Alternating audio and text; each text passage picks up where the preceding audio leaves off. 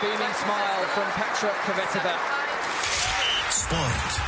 Do osmifinále ženské dvouhry Wimbledonu postoupily čtyři české tenistky. Po Karolínách Plíškové a Muchové se to povedlo Petře Kvitové i Barboře Strýcové. Kvitová Ve světové tenisové špičce nikdy nebylo tolik českých hráček. Barbora Strýcová má za sebou svůj nejlepší Grand Slam. Ve Wimbledonu ji zastavila v semifinále Serena Williamsová. V první stovce žebříčku je momentálně sedm Češek, zatímco muž ani jeden. Co stojí za úspěchem ženského tenisu, je v porovnání se světem skutečně tak výjimečný a podaří se jeho kvalitu udržet? Je pátek 12. července, tady je Lenka Kabrhelová a Vinohradská 12, spravodajský podcast Českého rozhlasu. Tak, halo? Halo, no, slyšíme se. No super, já to Nemám teď... tam moc nějakou rušivou eh, kulisu, tam můžu ubrat z těch kurtů, no. Jo, a mně přijde, že Kurt je dobrý, že jste ve Wimbledonu. A teď tam máte nějakou zajímavou, nějaký jako- zajímavou hudbu Jo, to, to ono tak vždycky tady otvírá, když se zahajuje program, takže tady je taková znělka, ale to hned vypne, to je, to je v pohodě. Jaroslav Plašil, který ve sportovní redakci Českého rozhlasu sleduje tenis. Kdy a jak začíná příběh úspěchu českého ženského tenisu? No tak eh, moje paměť tak daleko nesahá. Já si pamatuji tu historii asi jinak než historici, protože pro mě to začíná někdy 70. 80. lety, kdy jsem jako malý kluk ještě sledoval, protože pocházím ze Znojma a tam jsme měli velmi dobrý signál rakouské televize, tak jsem sledoval turnaje, protože rakouská televize přenášela všechny, no a tam samozřejmě jsem mohl obdivovat Martinu Navrátilovou, Martina Navratilova stammt aus einer sportlichen Familie und beeindruckt ihr Umfeld schon früh mit ihrer Begabung für Ballspiele. Později Hanu Mandlíkovou a tak dále, Helenu Sukovou, Janu Novotnou, to už samozřejmě později.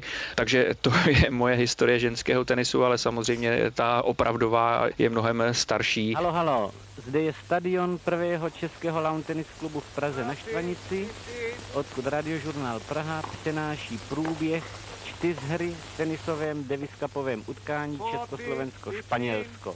U mikrofonu redaktor Laufer a inženýr Hicks.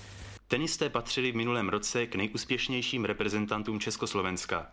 Dosáhli zejména v Davisově poháru nejvýraznějšího úspěchu za posledních 20 let. Redaktor Václav Svoboda proto pozval k mikrofonu nejlepšího hráče Evropy Jana Kodeše, nejúspěšnější tenistku Československa všech dob, zasloužilou mistryni sportu Věru Sukovou, Když jsem zmínil Helenu Sukovou, tak třeba její maminku Věru Sukovou bych mohl jmenovat jako takové ty ženy, které proslavily český tenis někdy v 60. letech. A je to záležitost individualit anebo funkčního systému? Já myslím, že to je mix takový, že v Česku je velmi silná tradice tenisová a ta se předává. Rodiče většinou tenisté mají děti tenisty, takhle to funguje u těch slavných i méně slavných. No a pak samozřejmě ty talentované děti, to už mluvím spíš o tom dnešku, tak eh, sbírají centra tenisová, kterých je v republice několik. A samozřejmě tak to bylo i dřív, tak to bylo i v socialistické éře, kdy byla také centra, kde se schromažďovala talentovaná mládež. A teď vás Václav Svoboda seznámí s několika zajímavostmi z tiskové besedy s pracovníky Českého tenisového svazu. Tenis je u nás sportem, který si rozhodně nemůže naříkat na malý zájem sportovní veřejnosti. Zásluhou výrazných úspěchů našich reprezentantů v zahraničí se stal tenis u nás masovým sportem. A tenisový svaz je nucen brzdit rozvoj členské základny. Za této situace dostává přednost mládež před dospělými. Dosáhlo se řady úspěchů v zásobování trhu. Letos snad bude konečně dostatek tenisových míčů, podařilo se vyrobit nové rámy tenisových raket a zajímavá je i nabídka Šumavanu Wimperk na kvalitní tenisové oblečení na úrovni zahraničních výrobků. I když samozřejmě tady bylo určité období po revoluci, kdy se hledalo, jak co případně udělat jinak, lépe a tak, ale myslím si, že ta kostra tak nějak zůstala zachována přes nějaké třeba období, kdy to úplně tak nefungovalo. A mění se nějakým způsobem základna, ze které potom vyrůstají v případě ženského tenisu konkrétně ty hráčky. Teď mám na mysli hlavně to, že tenis byl hodně vnímaný jako taková středostavovská záležitost. To byla skvělá dělovka, pane řediteli.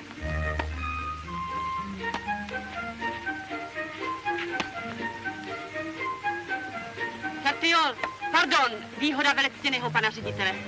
Tak já pleju. Respektive někdy až záležitost pro smetánku, nebo to v českém prostředí není pravda?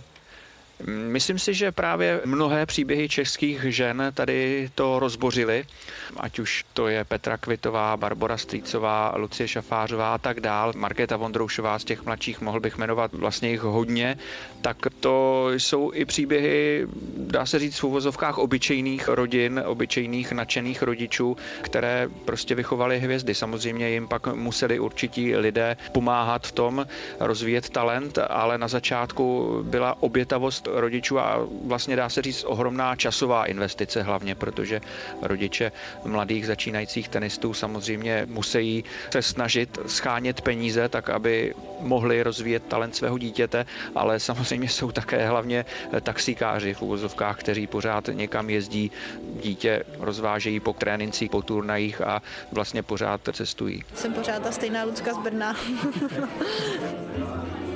Hvězdy jsou jak Když třeba připomenu Luci Šafářovou, se kterou jsme natáčeli olympijský rok před hrami v Riu, tak s tou jsem si o tom hodně povídal.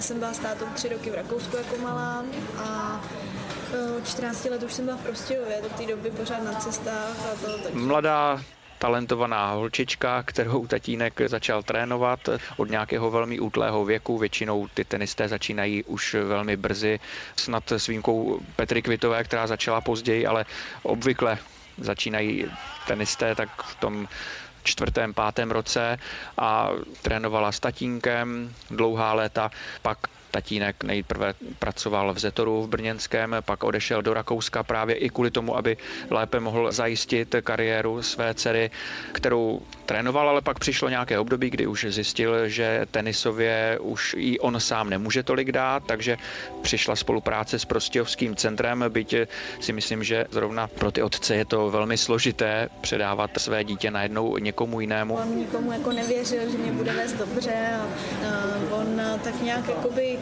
do těch 14 let mě dal takovou disciplínu životní, že si myslím, že už měl i trochu jakoby ve mně důvěru, že, že bych něco jako neošidila nebo že bych si někde jako neflákala. Myslím si, že brzy poznal, že je Lucie ve správných rukou, že se tam dále rozvíjí, že i když není pod rodičovským dozorem, tak nedělá žádné vylomeniny, že je nadále tak svědomitá, pečlivá. No a ta Lucie Šafářová se v tom prostějovském centru zlepšovala, zlepšovala. Samozřejmě z těch menších turnajů přicházely větší. Přišlo období, kdy už ty menší okruhy tenisové střídal ten největší profesionální WTA, na kterém od nějakého 15. 16. roku už mohla být a sbírala tam úspěchy a pak se stala slavnou tenistkou.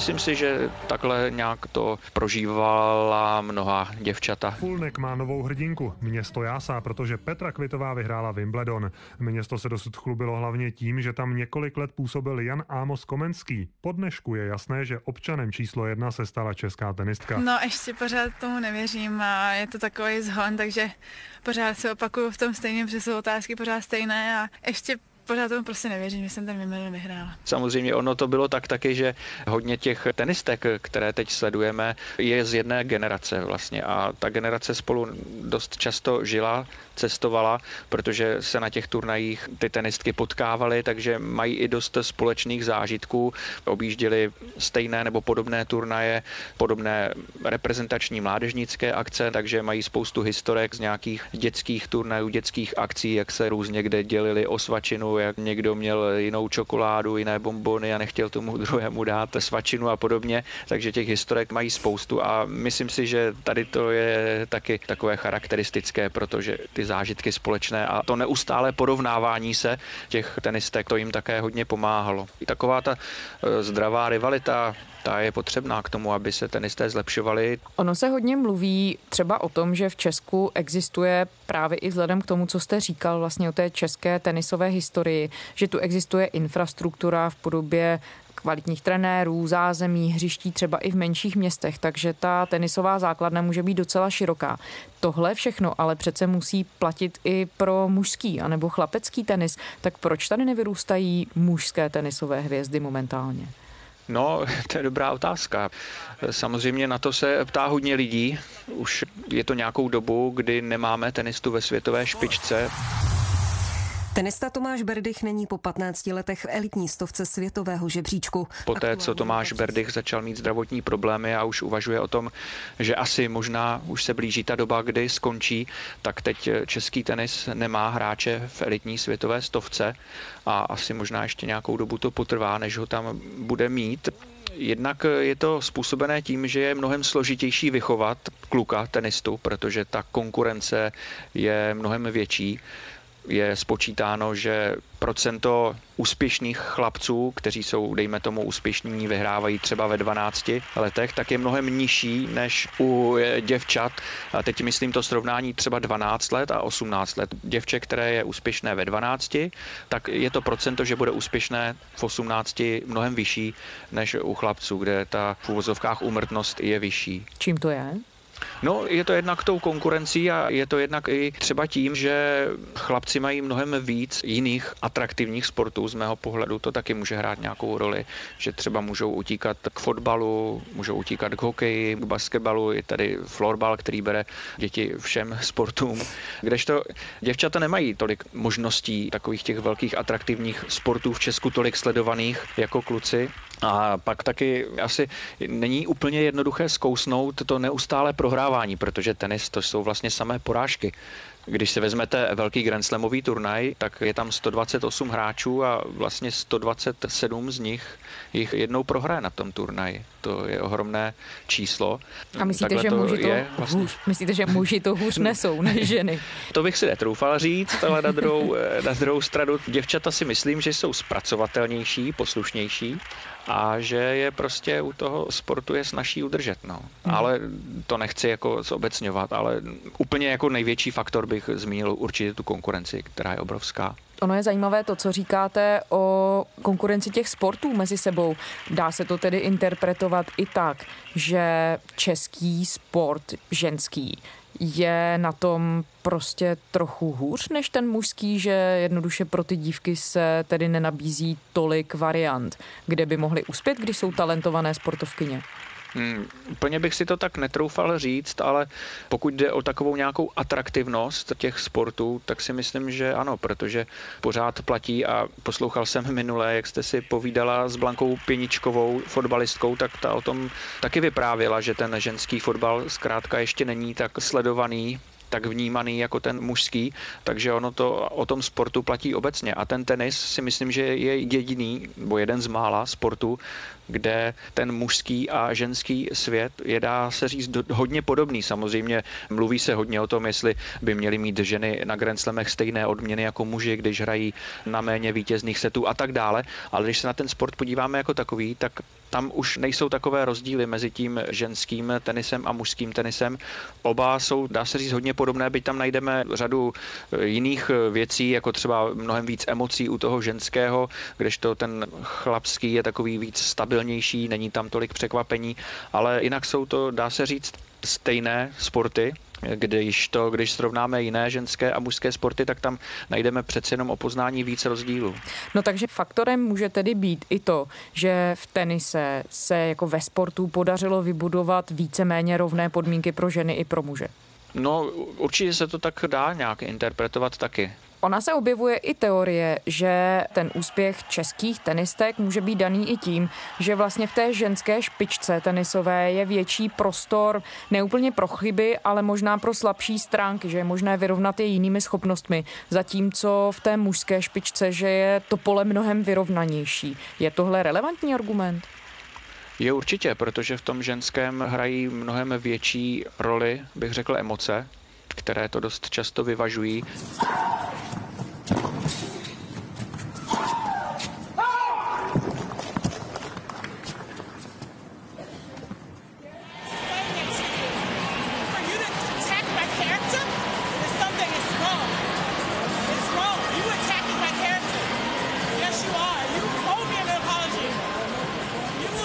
Slovy, tenistka, která má velmi eh, silnou psychickou stránku, velmi silnou hlavu, tím může vykompenzovat některé své slabiny a naopak to platí samozřejmě taky. 5-2. Další backhandová chyba Barbory. Opět páska zastavila její úder v dalším pokračování tohle utkání se pochopitelně dá otočit. Prostě mi v hlavě, to je celý. Její taktika, pomalý míče na střednici, no, já se snažím prostě hrát něco. No ale vlastně nic z toho ještě pořád nevysvětluje. Proč jsou české ženy jako tým tak úspěšné, třeba oproti jiným zemím? No, jich teď eh, bude jich v novém vydání žebříčku v pondělním 6 v mhm. nejlepší 50, což je úžasné číslo. Samozřejmě a z toho se pak snadno takový tým skládá, když ještě navíc ty hráčky mají chuť, ochotu reprezentovat v první světové desíce dvě české hráčky, Karolína Plíšková, Petra Kvitová, ještě budu jmenovat i další, Marketu Vondroušovou, která se udrží ve 20. Barbara Stýcová, která si hodně polepší svým wimbledonským úspěchem. Máme tam Kateřinu Syňakovou a také Karolínu Muchovou, která tady udělala průlomový výsledek ve Wimbledonu, když při svém vůbec prvním startu tady dosáhla na čtvrtfinále, takže šest českých tenistek v elitní padesátce. Je to úžasný úspěch. Je úspěch českého ženského tenisu udržitelný? Udržitelný bude těžko. Teď se, řekl bych, sešla hodně silná generace a těch hráček je strašná spousta, šikovných, talentovaných, ale v konkurenci se světem to bude čím dál těžší. To vnímám na těch Grand Slamových turnajích, na těch juniorkách, kde se stále víc prosazují tenistky z takového toho, řekněme, třetího světa, protože je strašně moc programů, které podporují právě rozvoj tenisu v zemích, ve kterých nebyl tak známý a teď je to znát. Mě zaujala třeba hráčka z Indonésie, která vyřadila v juniorce Lindu Fruvirtovou ve třetím kole. To je hráčka, která je součástí programu WTA, který podporuje mladé hvězdy. Spousta hráček z Ázie, je velká skupina hráček z Číny, která se samozřejmě bude prosazovat stále, protože těch Číňanek je stále víc a víc, to je už vidět a už se prosazují i mezi dospělými, takže řekl bych, že to je těžko udržitelné, taková ta dominance, jaká je teď. Český tenis určitě bude i dál silný, protože má silnou tradici, ale nemyslím si, že těch tenistek bude v budoucnu zase tolik, jako je teď. Teď si myslím, že to je extrémně silná generace a že to je extrémně silné období. Jaroslav Plašil ze sportovní redakce Českého rozhlasu. Děkujeme do Wimbledonu. Naslyšenou. To je zpáteční Vinohradské 12 vše. Kdykoliv se k nám můžete vrátit na iRozhlas.cz a také ve všech podcastových aplikacích na vašich mobilních telefonech. Pište nám, jsme na adrese vinohradská12 zavináč rozhlas.cz. Těšíme se v pondělí.